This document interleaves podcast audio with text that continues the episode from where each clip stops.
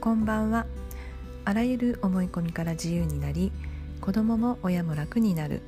もっと自分らしく本来の姿で豊かで幸せに生きるには私がここ10年くらいの中で学んできたさまざまなこと気づきや経験をシェアして少しでも多くの方たちに癒しが起こればいいなと思っています。前回は「自分が自分であることについてお話をしました。今日は遊ぶ前に宿題しないといけないというテーマについて少しお話をしようと思います。私たちはいつも何も意識しないで過ごしていると多くの観念の中で生きています。観念というのは思い込みのことなんですがそれはそれまでの人生の中で自然と教えてもらってきた常識や身につけてきたさまざまなことだったりします。少し例を挙げてお話をしてみようと思います。例えば子供が学校から帰ってきて宿題をしないでゲームばかりしていたとしたらあなたはどう思いますでしょうか？そして子供に対して何か言いますでしょうか？もしそんな子供を見てイライラしたりとかゲームばっかりして宿題はしたの？などと言ったとしましょう。イライラするというのはどうしてでしょうか？なんでイライラするんでしょうか？学校から帰ってきたら宿題はまず宿題はするものだ。ゲームばかりして時間の無駄だ。先に宿題を済ませた方がその子のためだ。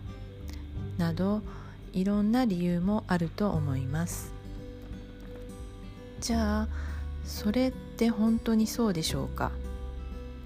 宿題は先に済ませるものでしょうか？遊んで帰ってきてから宿題をするのもいいですよね。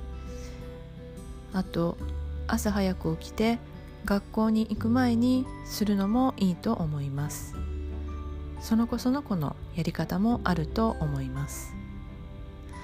さっさと済ませて出かける子もいればゆっくり時間をかけて取り組む子もいます。忘れて次の朝そのまま行ってしまう子供もいると思います。だとしたら何も決まったことはなくてどっちでもいいということなんですよね。っていうと「は？何言ってるの?」と怒る方もいるかもしれませんがではちょっと戻って宿題は先に済ませるものというのはお母さんやお父さん自身がまあ、親親ですね。親自身がしてきたこと。つまり自分の親から教えてきて教えてもらってきたことなんですよね。だから無意識のうちにそれが正しいと思い込んでいるということなんです。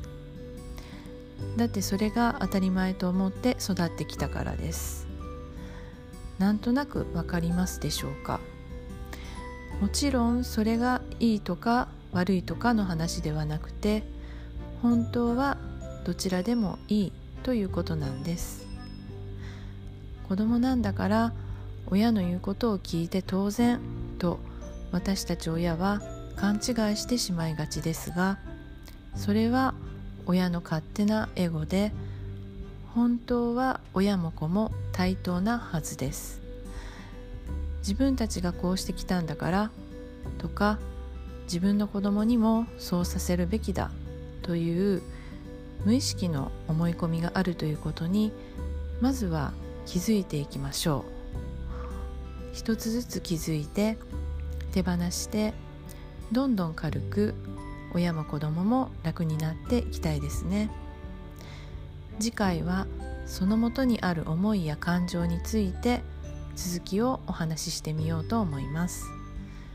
今日も最後まで聞いていただきありがとうございます。こんなことも聞いてみたいとか質問やご意見などありましたら是非 LINE アットから送ってください。